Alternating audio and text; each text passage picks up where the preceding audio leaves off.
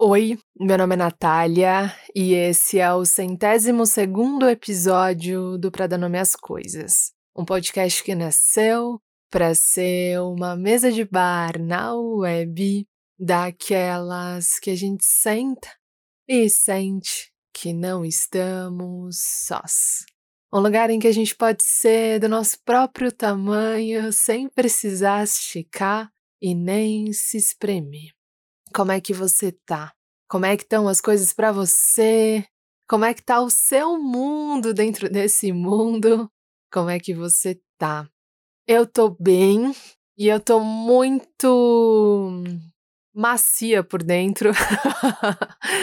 Com o episódio dessa semana, eu acabei de escrevê-lo, de organizá-lo a partir de uma sensação, de um sentimento, de uma experiência que aconteceu agora minutos atrás e que eu achei tão bonito e que eu fiquei tão emocionada, é, que foi tão importante para mim e eu de verdade espero que seja para você também, que te alcance num lugar bonito, que te abrace, que te que te lembre das estradas que você já andou. É sobre isso esse episódio. A gente vive num tempo em que a gente é o tempo todo estimulado a mapear a traçar estratégias, a fazer planos e mapas para que a gente percorra novas estradas. E isso é muito bom, isso é muito importante, e eu sou muito entusiasta disso. Mas eu acho que a gente tem sido estimulado e a gente tem esquecido de perceber quais foram as estradas que a gente já andou. E quando a gente esquece as estradas que a gente já andou, a gente se coloca na estrada, nas novas estradas, sempre a partir de um sentimento de angústia, de atraso e de falta. Quando a gente não se lembra o que a gente já fez, quando a gente não se lembra os topos da montanha que a gente já alcançou a partir da nossa história, porque esse é um outro ponto. Os topos das montanhas, eles são construídos por pessoas que não nos conhecem, por pessoas que não sabem de onde a gente já partiu, por, por pessoas que não sabem qual é a nossa história. Então acho que é isso. Quando a gente esquece os topos das montanhas que a gente já alcançou a partir da nossa história, a gente se coloca nessa nova empreitada sempre a partir de um lugar de falta, sempre a partir de um lugar de dívida. Então esse episódio é sobre isso e eu espero que ele te abrace assim como ele me abraçou, assim como ele me voltou ao eixo e assim como ele me emocionou. Boa audição.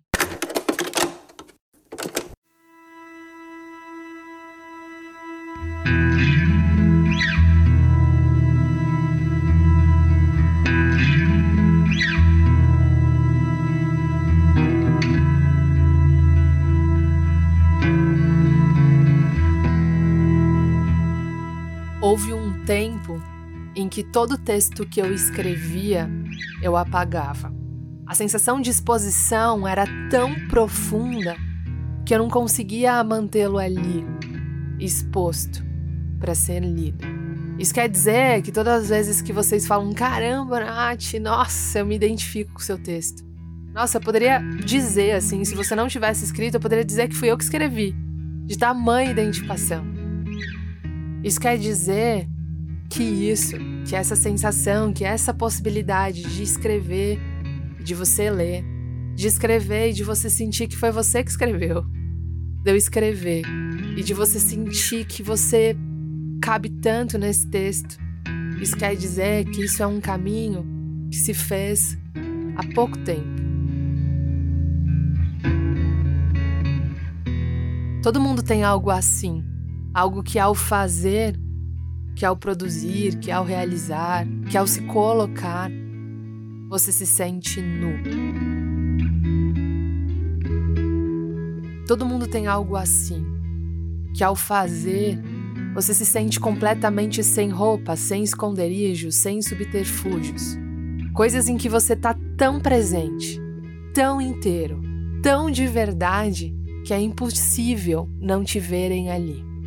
Fora das redações, fora desse ambiente profissional, fora desses lugares em que eu entro com um crachá, que eu entro com uma faculdade, que eu entro com um diploma, que eu entro com um certificado, fora das redações, fora das emissoras, foram raras as vezes em que eu escrevi coisas com distanciamento.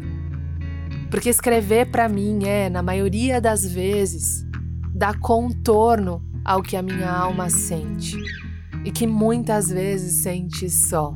Escrever para mim vem de um lugar tão profundo, tão sagrado, que por várias vezes eu tinha a sensação de estar completamente nua ao apresentar um texto. Por causa disso, houve um tempo em que eu não conseguia escrever e publicar em que eu não conseguia escrever e manter exposto o que eu tinha escrito. Na tentativa de buscar essa coragem, por várias vezes eu publicava um texto e logo depois apagava. Eu dava o primeiro passo, mas eu não conseguia sustentar o caminho dando o segundo. Só começou a mudar de um jeito muito radical quando eu comecei a escrever O Tua Vida em Mim, que é meu livro. E começou a mudar porque o motivo pelo qual eu escrevia era maior que o medo, era maior do que eu. Só mudou, só começou a mudar, só começou a me dar muito mais coragem do que eu antes tinha, porque aqueles textos não terminavam mais em mim. Não era só eu que contava naquele processo. Não era mais só sobre mim. Aliás, nem era sobre mim. A intenção ao escrever aquilo era apresentar minha mãe e o Gino então eram maiores esse desejo, essa vontade, essa gana, essa raiva pelo fim, isso tudo era muito maior do que eu.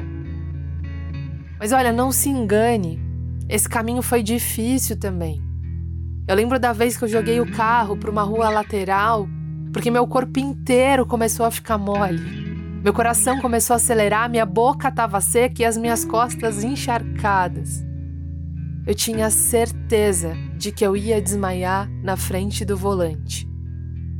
Uma hora antes, eu tinha lançado esse projeto na internet.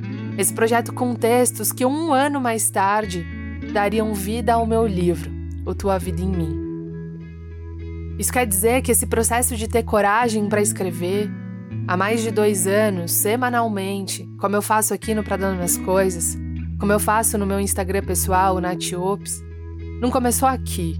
Não começou agora. Não começou há dois anos. Começou há muito tempo antes. Mas o que importa nesse momento, o que me pegou hoje de manhã, é que eu me dei conta que às vezes eu esqueço que isso tudo que eu vivo hoje foi um processo. E quando eu esqueço que tudo isso que eu vivo hoje foi um processo, eu diminuo a importância disso eu diminuo a conquista disso. E eu começo a pegar essa régua reduzida e colocar em todas as outras coisas, querendo que a todas as outras coisas sejam acontecimento, aconteçam no estalar de dedos, aconteçam de um dia para o outro, e não por meio de processos.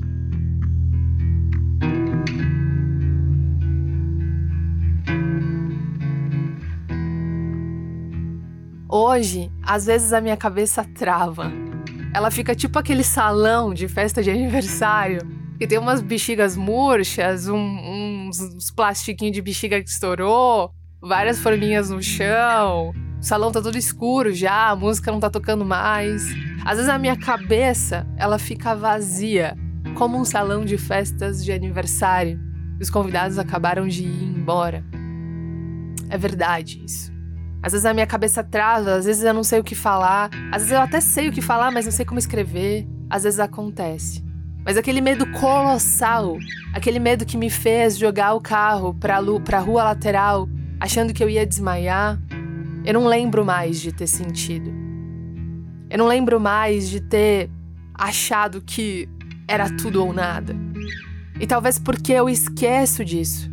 E talvez porque eu não sinta mais isso. E talvez porque isso ficou numa memória lá na gaveta do meu inconsciente que de vez em quando, muito de vez em quando eu abro, não raramente eu esqueço o quanto que isso que hoje é fácil para mim já foi extremamente difícil.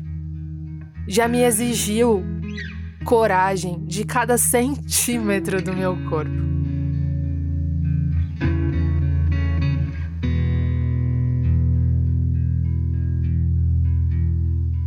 Eu não sei você, mas eu tenho uma lista gigante de eu quero chegar lá. Mas eu me esqueço quase sempre, de visitar a lista das coisas em que eu escrevi Eu já cheguei. Toda vez que eu pego a marginal para ir trabalhar, ou toda vez que eu vou fazer alguma coisa em que a mãe tá do meu lado, ou toda vez que meu pai fala, cara, vamos na padaria comigo, eu digo, vamos, pode deixar que eu dirijo. Toda vez que eu ia para uma festa, levava meus amigos no banco de trás. E ouvia alguém dizendo, assim, uma mão no meu ombro, e alguém dizendo: Cara, Nath, eu adoro, eu adoro andar de carro com você, você dirige tão bem.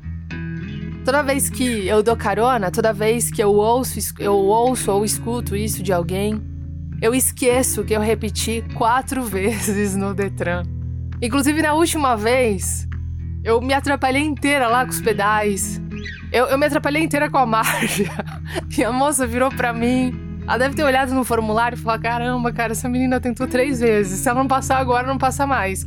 E eu lembro que ela virou para mim e falou assim: Você sabe, né, que se vier uma criança assim, você tem que parar. Você sabe, né, que se, se de repente você tiver assim, semáforo verde, mas uma senhora estiver passando na faixa de pedestre, você tem que parar. Ela foi me fazendo perguntas assim para dizer: você sabe, né? Que tudo bem que você tá errando os pedais, mas você sabe que você não pode fazer isso. Eu disse: sei. Eu disse: tranquilo, eu sei.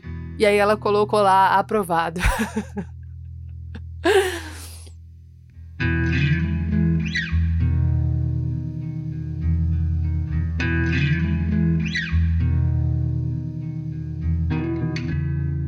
Toda vez que eu recebo um elogio desse, um elogio de Nath, você dirige muito bem. E eu fico muito feliz porque dirigir bem é uma coisa que eu tento fazer bem mesmo, que eu me esforço para fazer bem. Porque para mim é importante que as pessoas que estão no carro comigo se sintam à vontade, confortáveis, se sintam tranquilas. Então eu realmente me esforço para fazer isso bem.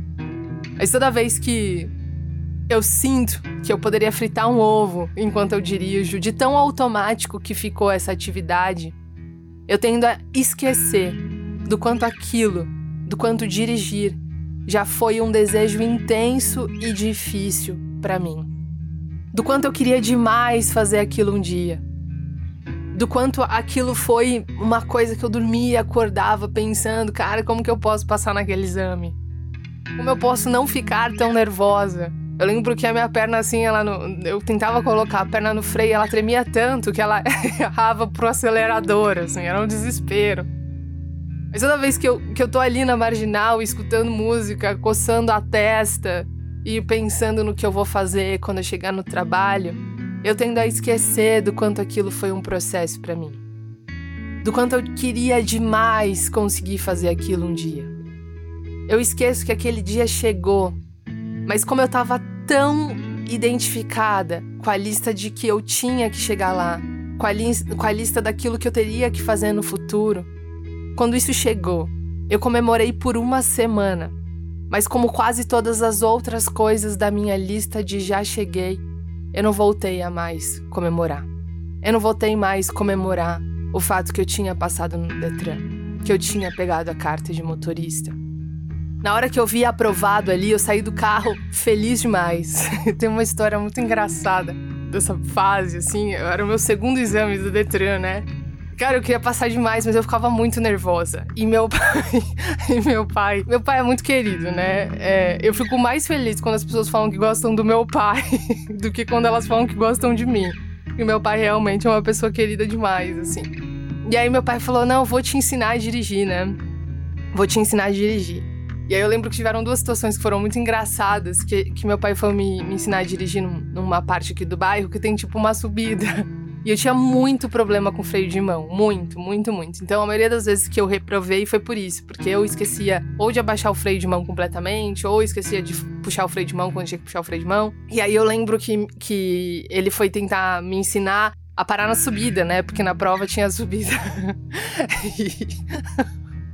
e, e aí é, me ensinou a parar na subida, eu parei e tal, não sei o que, né? Só que eu tava segurando só no freio né, no, no, no, no, nos pedais ali.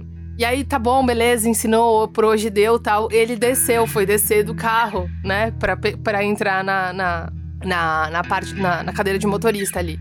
E na hora que, que eu fui sair do carro, eu esqueci que o freio de mão não tava puxado e eu fui soltando o pé do freio. E o carro foi descendo lentamente. Aí imagina meu pai em pé, com a porta aberta, segurando assim na, na porta aberta do carro, tentando segurar o carro na mão, gente. Cara, eu, assim, foi, eu dou risada da situação até hoje. O desespero dele tentando segurar o carro, eu desesperada, porque naquela altura, né, já não sabia mais onde que eu tinha que pisar, mas todos sobrevivemos. E a outra história engraçada disso é que numa dessas quatro vezes, né, em que eu ia passar no, no, no exame do Detran, meu pai ficou me esperando, coitado, no final do percurso, né? Não, tipo, agora vai dar, Natália. Acho que foi tipo a terceira a terceira vez que eu fui tentar. E ele me esperando no, no, no final do percurso. Logo no começo do percurso, beleza, vi retrovisor, tudo certinho, coloquei o cinto, arará. Cara, dei partida no carro, o carro morreu. Eu, caralho, esse carro tá me tirando, né? Tá, beleza, vamos lá de novo. Segunda partida no carro, o carro morreu de novo. Aí eu olhei pra, pra, pra instrutora falando: Meu, vocês esqueceram de pôr gasolina no carro? Aí eu olhava para tudo assim, gente, mas o que, que eu tô fazendo de errado e tal? E meu, beleza. Terceira, carro morreu. Aí a instrutora, pode sair do carro. Aí eu, como assim pode sair do carro? Não, pode sair do carro, você tá reprovada. Mas como assim tô reprovado? Você esqueceu de baixar o freio de mão. E aí eu fui fazendo todo o caminho de volta todo o caminho do percurso a pé até encontrar o meu pai, lembrando de todas as vezes que ele falava: Natália, você tá esquecendo o freio de mão, presta atenção no freio de mão. Não, pai, calma, cara, para de falar isso, caramba, já entendi. E aí eu fui reprovado de novo. E aí encontrei meu pai no final do percurso a pé. Foi muita humilhação. E, mas o que, que aconteceu? Ai, pai, reprovei de novo. Ele, não, tudo bem, não tem problema, você já é bom em outras coisas. você não precisa ser uma boa motorista. Isso tudo para dizer que toda vez que eu pego o marginal, eu esqueço eu esqueço. Toda vez que eu pego a marginal e que eu tô dirigindo e o horizonte tá lindo, o céu tá lindo, eu esqueço quanto aquele cheguei lá foi custoso para mim, o quanto ele me desafiou, o quanto ele foi importante para mim. E o quanto eu deveria voltar mais vezes para celebrá-lo. Às vezes, no meio da marginal, eu lembro disso. E aí eu celebro, mas eu confesso para você que eu, na maior parte do tempo, eu esqueço.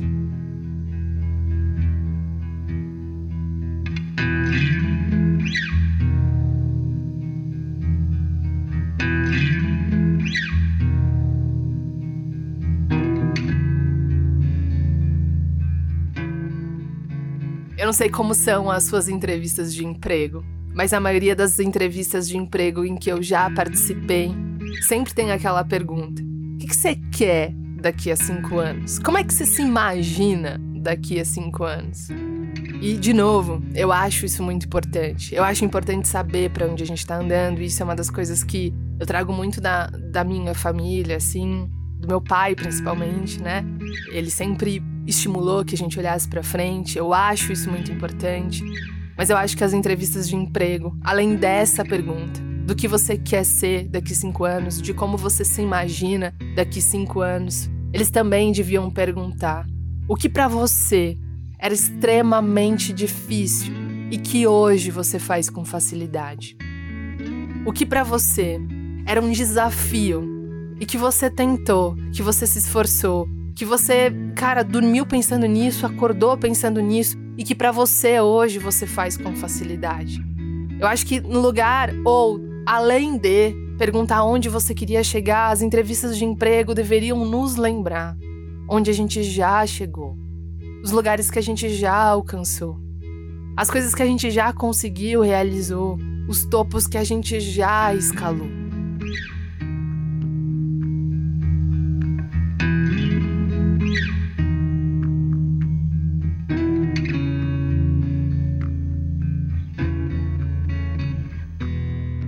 Hoje, só por hoje. No lugar de pensar onde você quer chegar, faça uma lista dos lugares, das transformações, das compreensões, das realizações que você já fez, que você já conquistou, que você já chegou. Só por hoje, faça da sua lista de já cheguei lá a coisa mais importante da sua vida. A lista que você cola na porta do armário, na porta da geladeira. A lista que você coloca dobradinha assim na carteira para que seja a primeira coisa que você vai olhar quando você vai pegar o seu RG, a sua CNH, o seu cartão.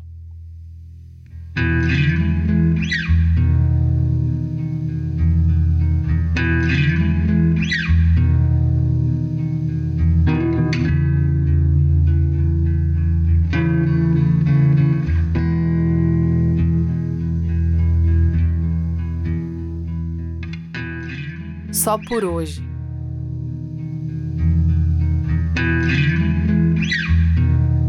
Questione o sistema. Questione as ideias que são pregadas insistentemente lá fora. E faça da sua lista de eu já cheguei lá, eu já consegui, eu já realizei a coisa mais importante da sua vida. Só por hoje.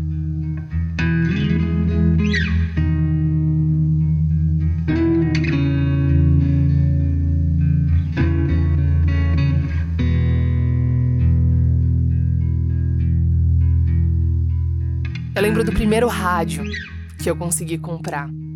Ele era pequeno, tinha uma cor meio metálica assim, era meio oval, era meio redondinho, sabe, meio oval, e tinha um toca CD, cara. Eu não sei você, mas na minha adolescência o sonho de consumo era ter um toca CD.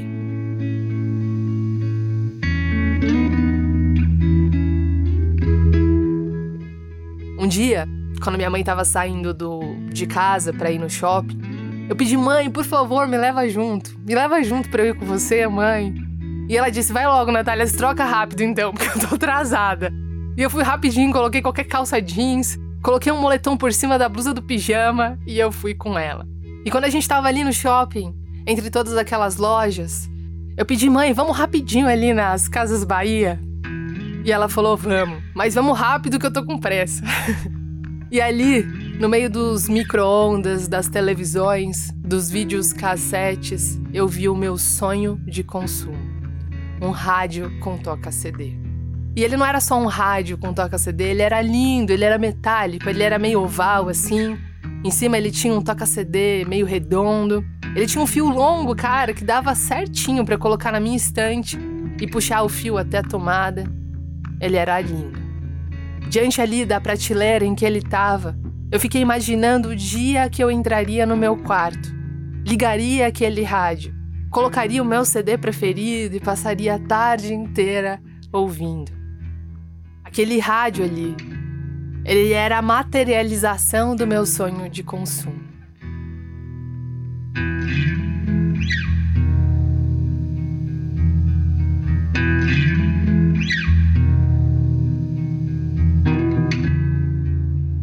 Depois de ficar olhando ali para ele, depois de ficar olhando ali todos os detalhes dele, eu dei uma olhada nas coisas que tinham em volta. E eu percebi ali que tinha uma, várias pessoas ali, um grupo de pessoas, meio que num, num, numa posição de meia-lua, olhando para um rádio preto, que era do tamanho de um armário pequeno. As pessoas estavam ali olhando para aquele rádio, comentando sobre aquele rádio, falando sobre aquele rádio. E eu fiquei olhando ali o que, que aquele rádio tinha de diferente, mas eu vou confessar para você que o rádio redondinho ali, oval, me chamava muito mais a atenção. Eu voltei rápido pro meu rádio. Eu voltei rápido pro rádio que eu tava olhando ali. Com a súbita sensação de sorte, de alegria, porque ninguém tava olhando para ele. Parecia que só eu tinha gostado dele ali. E naquele momento eu tive a sensação de que aquele rádio ia me esperar. De que aquele rádio ia esperar eu ter o dinheiro para comprar e voltar lá para levar ele para casa.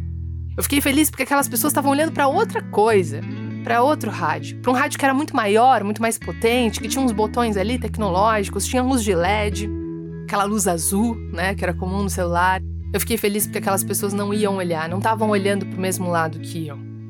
Eu lembro até hoje do preço do rádio. Era 150 reais.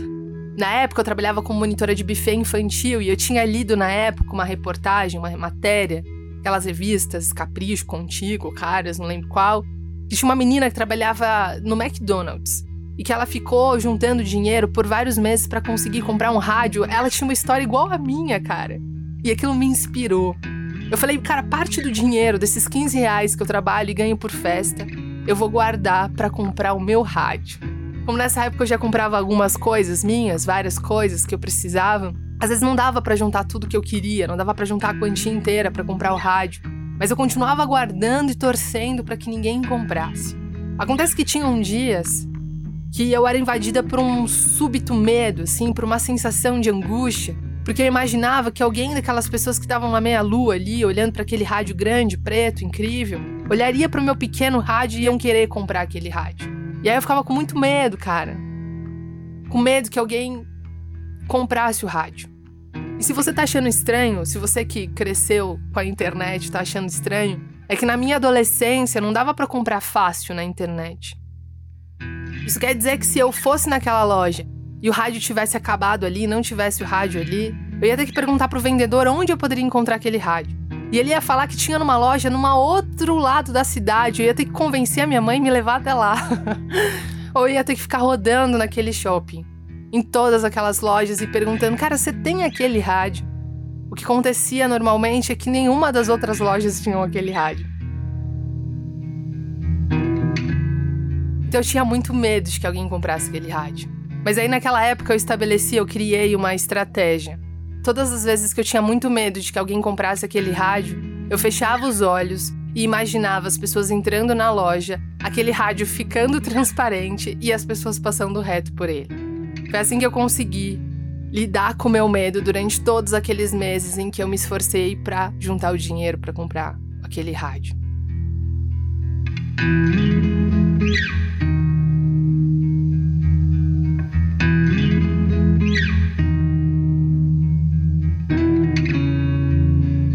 Chegou o grande dia. Teve um dia que depois de muitos meses eu consegui juntar o dinheiro certinho para comprar o rádio era um dinheiro contado. Eram várias notas assim e um punhado de moedas que eu contei várias vezes antes de sair de casa para ver se estava tudo certo. E tava. Minha mãe foi comigo até o ponto de ônibus. A gente sentou perto da janela. E quando o ônibus chegou na parada, meu corpo inteiro estremeceu. Será que o rádio ainda estava lá? Muitos meses tinham passado desde aquela nossa visita. Então não dava para saber, não dava para ter certeza se o rádio estava lá. E aquela ferramenta de imaginar o rádio invisível, na hora H ali já não estava mais funcionando. Enquanto a gente atravessava os corredores, que pareciam agora muito mais longos, eu ia tentando me consolar por uma frustração que já começava a se apresentar no meu peito. Eu já começava a me consolar dizendo que se não tivesse o rádio ali, a gente podia procurar em outras lojas. Ou eu podia tentar convencer minha mãe a me levar em outro shopping, caso o vendedor dissesse que o rádio podia ter lá. Assim que a gente avistou a seta que apontava para a direção da loja, eu fui invadida por um medo que não tinha me ocorrido antes. E se o preço tivesse aumentado? Aí lascou. Aí lascou porque eu ia ter que voltar para casa para fazer mais festas, para juntar mais dinheiro, para voltar lá de novo, para comprar o rádio, para tentar comprar o rádio. Mas cara, como eu fiquei contente quando da porta da loja eu vi o rádio lá. Tinha o rádio. Ele tava lá. E quando eu corri para ver o preço, você não vai acreditar. Tava 10 reais mais barato. Naquela hora, eu achei que Deus era um cara bom e que gostava de fazer surpresas em lojas de eletrodomésticos.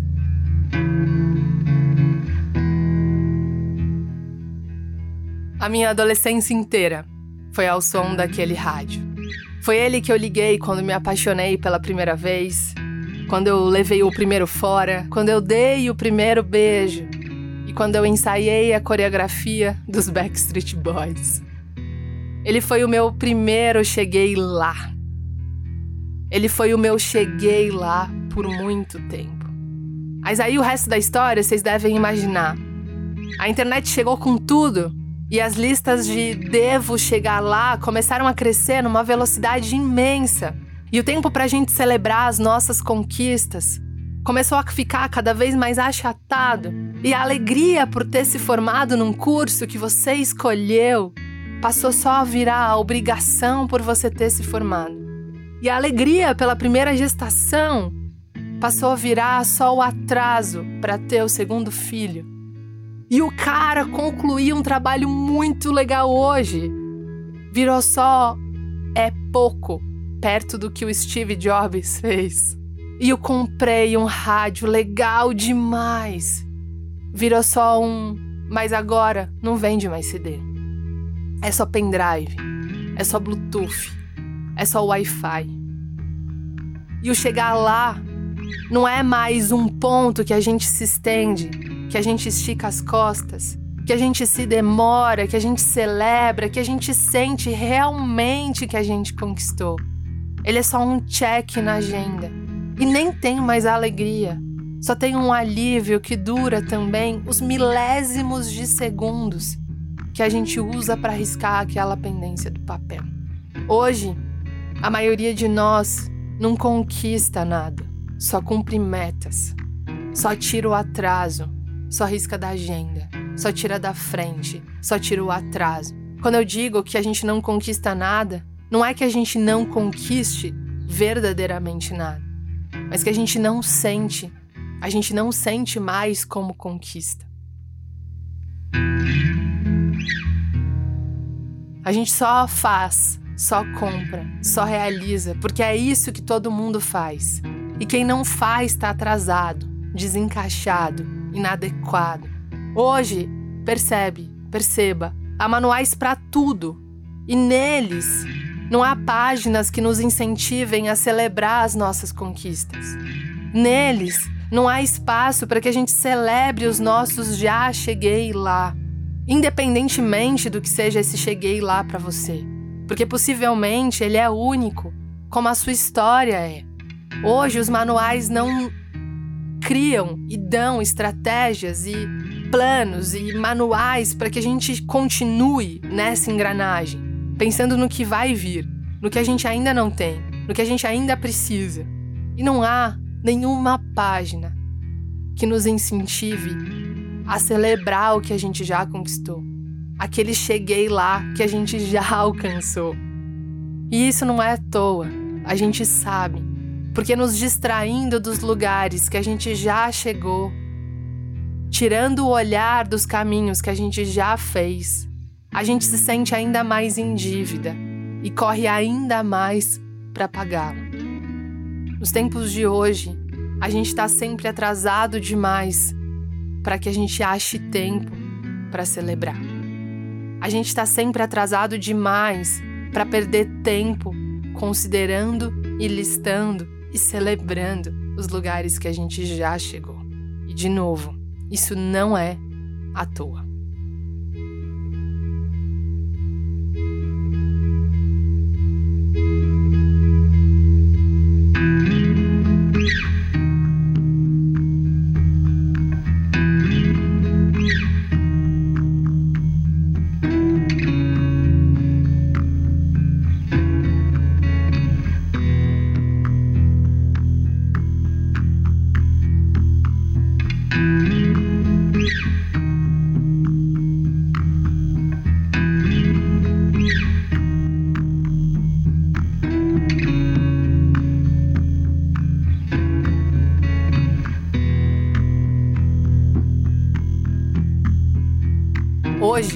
Na maior parte do tempo, eu escrevo com facilidade. Mas já houve um dia em que eu joguei o carro para uma rua lateral por medo da exposição. Eu lembrei disso hoje porque hoje de manhã eu acordei, eu cruzei as pernas na minha cama, em cima da minha cama, e com a cabeça apoiada na parede, meu olhar parou no lugar em que meu rádio da adolescência ficava. E eu comecei a lembrar daquela sensação de cheguei lá, que durou vários anos. E de como ela foi sendo substituída por essa pressa, por essa imensidão de estímulos, por essa sensação que enquanto eu estou escrevendo um texto simples, tem gente ganhando um prêmio de literatura. Eu fiquei pensando em como eu fui deixando a minha lista de cheguei lá perder a força, ao passo que eu fui deixando que o lado de fora fosse colocando para cada vez mais longe, o tempo todo, a linha de chegada. Eu fiquei pensando em como eu fui diminuindo a importância dos lugares, dos acontecimentos, das situações, das transformações, das realizações que eu já consegui. Porque ao mesmo tempo eu fui aumentando a lista das coisas que eu ainda tinha que fazer. Eu fui diminuindo a importância das coisas que eu já fiz, porque eu fui colocando em comparação as coisas que já fizeram.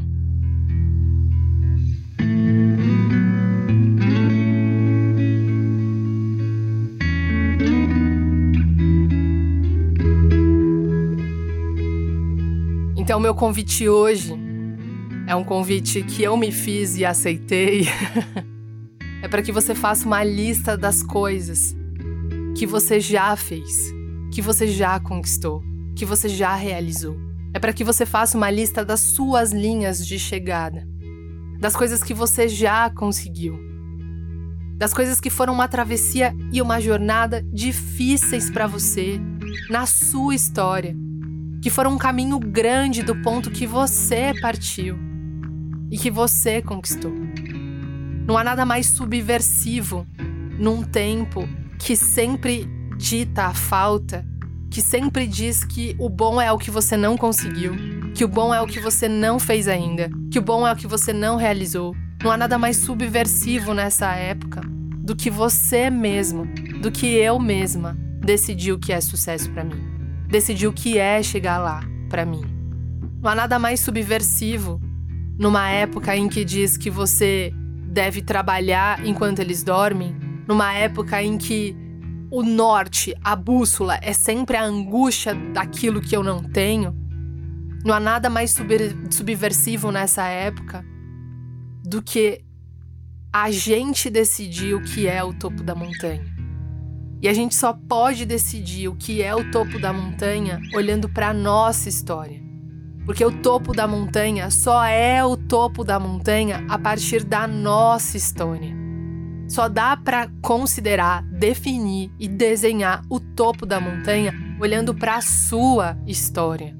Porque às vezes o que para você foi o topo da montanha para uma outra pessoa que partiu de outro lugar da história que partiu de outras condições, que partiu de outro lugar social, cara, foi um chão asfaltado.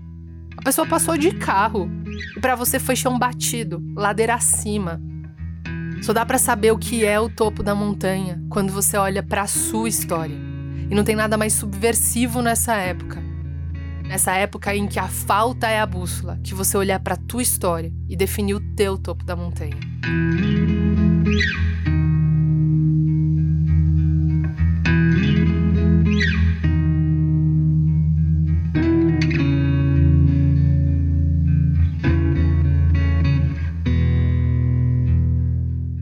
Por fim, eu queria sair aqui do script e compartilhar com vocês uma história que eu compartilhei com algumas pessoas da minha vida recentemente. e, que foi uma experiência muito interessante. É uma história que eu li num livro chamado Atenção Plena. É um livro que eu comprei em 2019. Ele vem com um CD de meditações. É um livro muito, muito, muito bom. Os autores são Mark Williams e Danny Pinan. Eu acho que é essa pronúncia, não tenho certeza. Mas o, o livro chama Atenção Plena: Como Encontrar a Paz em um Mundo Frenético. É um livro que eu comecei a ler em 2019 e recentemente peguei de novo, porque achei que tava, tava me sentindo, na verdade, muito ansiosa e muito deslocada do meu eixo por essas listas de dívidas, né? De, de devo chegar lá. E ele me trouxe esse eixo de novo. Enfim, eu sou apaixonada por meditação, né? Então, sou meio suspeita para falar. Mas foi uma história que eu li nesse livro. E, e a história é a seguinte: tinha um rei, um reinado, que estava chegando na sua velhice, né? Ele já estava caminhando para a velhice e ele queria mudar a vida dele na velhice. Ele queria ir para um, um castelo menor, um castelo que fosse ali, que atendesse só as necessidades reais dele mesmo e que contemplassem ali as coisas que ele queria para aquele tempo da vida dele, para aposentadoria dele. E aí ele chega e chama um funcionário que foi um funcionário dele por muitos anos no reino, muito, muitos anos no reino e diz: Cara, se você me ajudar a fazer essa mudança até o dia tal, que é o dia que eu estabeleci para que essa mudança seja feita, além da sua aposentadoria, porque você também vai se aposentar, eu vou te dar joias. Eu vou te dar joias para que você curta a sua aposentadoria. E aí esse esse funcionário diz: "Cara, tá bom, combinado, vamos lá". Eu tô lembrando agora de um tweet que uma, que uma amiga nossa aqui de bar tweetou que eu achei muito engraçado. Ela falou assim: só a Nath pra colocar a cara, pra falar cara numa história medieval. Achei muito boa. Mas enfim, voltando, tô muito distraída hoje. e aí, o funcionário disse: tá bom, vamos lá, vamos fazer isso. E aí, o funcionário chega em casa e ele faz toda uma estratégia. Ele desenha um mapa, ele desenha um, um plano de ação para que ele consiga fazer essa mudança. Inclusive, ele desenha um túnel para que ele consiga fazer a passagem dessa mudança de um jeito mais fácil, sem chamar a atenção da população. O rei tinha muitos tesouros e tudo mais, e ele pensa estrategicamente em tudo para que ele consiga fazer essa mudança. E os dias vão correndo e o funcionário vai, né, suando as costas, as te a testa, as mãos, para que ele consiga fazer aquilo tudo, preocupado de não conseguir. Mas enfim, no dia da mudança ele consegue.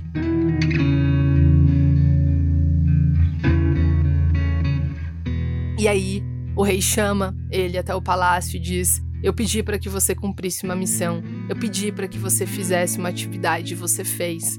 Então você agora tem aqui todas as joias que eu separei para você, para que você curta a sua aposentadoria com tranquilidade, para que você não tenha preocupações. E aí ele pega todas essas joias, ele chega em casa, ele deita na cama e sente a sensação de dever cumprido. É assim que termina a história. Eu contei essa história para algumas pessoas, eu não sei se você sentiu a mesma coisa que algumas pessoas sentiram, mas quando eu terminei de contar a história, a reação mais imediata de algumas pessoas tá, foi: Mas tá, e aí, Nath? Continua a história. tá, mas e aí? E aí? O cara chega, descansa, e aí o que ele faz lá? Não, não, essa é a história. Essa é a história. Ele pega as joias, ele cumpre o dever, ele senta na cama e ele sente que o dever foi cumprido. É assim que termina a história. Eu não sei como essa história te toca, mas em mim ela toca num lugar muito especial. Evidentemente que tudo, né? Tudo, tudo, tudo, tudo. Ah, meu corpo até ficou meio mole. Evidentemente que tudo que eu trago aqui, né? Tudo, tudo, todas as coisas que eu trago aqui e todas as coisas que a gente lê, que a gente assiste, a gente tem que passar pelo filtro do senso crítico. Evidentemente que nem todos os momentos da vida a gente vai conseguir olhar para as coisas a partir da perspectiva da aposentadoria, que é esse lugar em que para algumas pessoas privilegiadas, né, o trabalho cessa, tem muita gente que continua trabalhando depois da, da aposentadoria, mas eu fiz o recorte dessa história para minha vida. Em quais áreas da minha vida eu termino de fazer e eu fico satisfeita pelo que eu fiz? Quantas vezes eu sentei na frente do gravador, eu escrevi um texto que para mim foi muito difícil, esse texto mesmo, eu tô gravando segunda de manhã, para passar para o Vavá, foi difícil chegar no que eu falaria. Essa experiência de manhã natural, orgânica, me salvou, assim, né? E isso é muito simbólico também. Isso é neurociência, tá, gente? Não, não, é, uma, não é só uma experiência corporal. A neurociência diz que quando a gente descansa, quando a gente para de tentar buscar resposta, a resposta vem porque é quando o cérebro descansa, né? É por isso que também, quando a gente dorme, que o cérebro faz a, a neuroplasticidade, né? Que é quando a, as conexões se dão, enfim. Então, por isso também tão importante o descanso. E eu passei os últimos dias, caramba, não tenho tema que eu vou falar, não para dar umas coisas, meu Deus, rará. E hoje de manhã, descansada, sentei na cama, tive uma experiência bonita. E a ideia veio assim. Mas voltando ao que eu tava dizendo, quantas vezes, quantas, não sei quantas vezes na sua vida também, você fez uma coisa que para você foi um desafio cotidiano, não precisa ser uma coisa muito grande. Como foi para mim escrever um episódio? E eu terminei de escrever, eu mandei pro Vavá, não consegui tirar cinco minutos, cinco, para contemplar o que eu fiz, para ficar satisfeita com o que eu fiz. Eu automaticamente me empenhei numa outra atividade que nem tinha essa urgência, que nem precisava fazer naquele minuto. Mas porque uma vez que eu consegui ultrapassar aquele desafio, uma vez que eu já consegui ultrapassar aquela ponte, eu já diminuí a importância daquela ponte. Eu já diminuí a dificuldade. Eu já diminuí o esforço que eu fiz. Eu já comecei a pegar aquela coisa que foi difícil para mim, coloquei na régua do mundo e quando eu coloco na régua do mundo, eu também diminuo aquilo diante dos meus olhos, né? Para minha vida, assim. É isso, esse é um convite que eu gostaria de fazer para você, para você olhar para suas coisas, conseguir encontrar que seja um minuto, dois, três, cinco. Assim como você, eu também tenho muitas coisas para para cumprir, mas que a gente consiga olhar para as coisas que a gente fez e ficar, assim como esse funcionário do rei, satisfeito com o que você fez.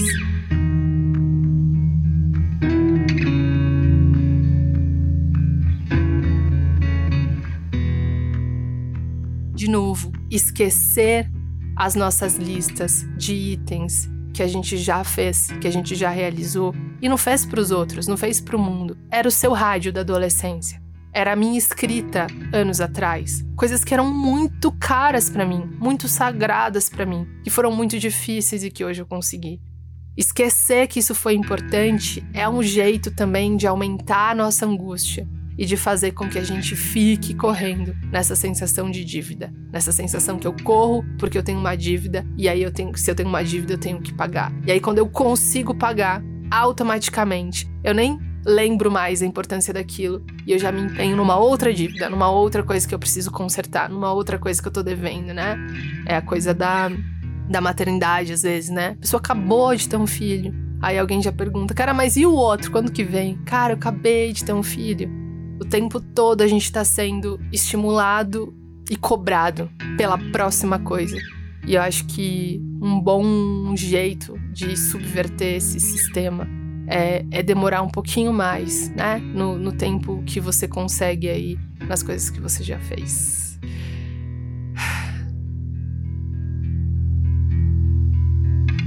É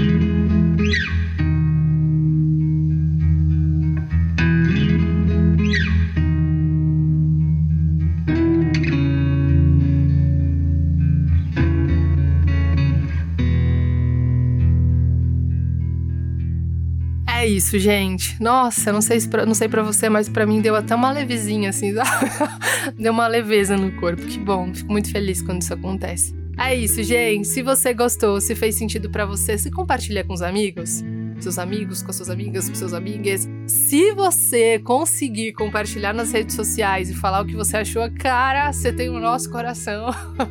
A próxima a gente paga batata frita. Se você quiser seguir a gente no Instagram, a gente é arroba para dar nome às coisas. Se você quiser seguir a gente no Twitter, a gente é arroba para dar nome. E a gente se encontra lá, muito gostoso. Muito bom, muito bom estar tá aqui falando nesse assunto todo, né? Muito obrigada, gente, pelos retornos. É, tem uma galera que segue a gente não só no, no, no Prada Nome as Coisas, mas me segue também no meu Instagram pessoal. E teve muita gente, muitas pessoas que estão comigo nessa caminhada há muitos anos, assim. Quando eu ainda. O coração ainda acelerava, quando eu ficava muito assustada de expor meus textos. E aquilo que você comentou nos meus textos foi muito importante para que eu conseguisse sustentar o segundo passo. Então, muito, muito obrigada por todos os retornos. Não consigo responder todas as mensagens no fluxo no tempo que eu gostaria, mas todas as vezes que eu consigo, eu sempre falo importa e significa demais o retorno que vocês trazem pra gente. Então, muito obrigada. Quem faz a edição é o Valder Souza, quem faz a identidade visual é a Amanda Fogaça e a gente se encontra toda quarta-feira aqui no Spotify Somos um podcast exclusivo do Spotify. E é isso, gente. Um beijo. Até semana que vem.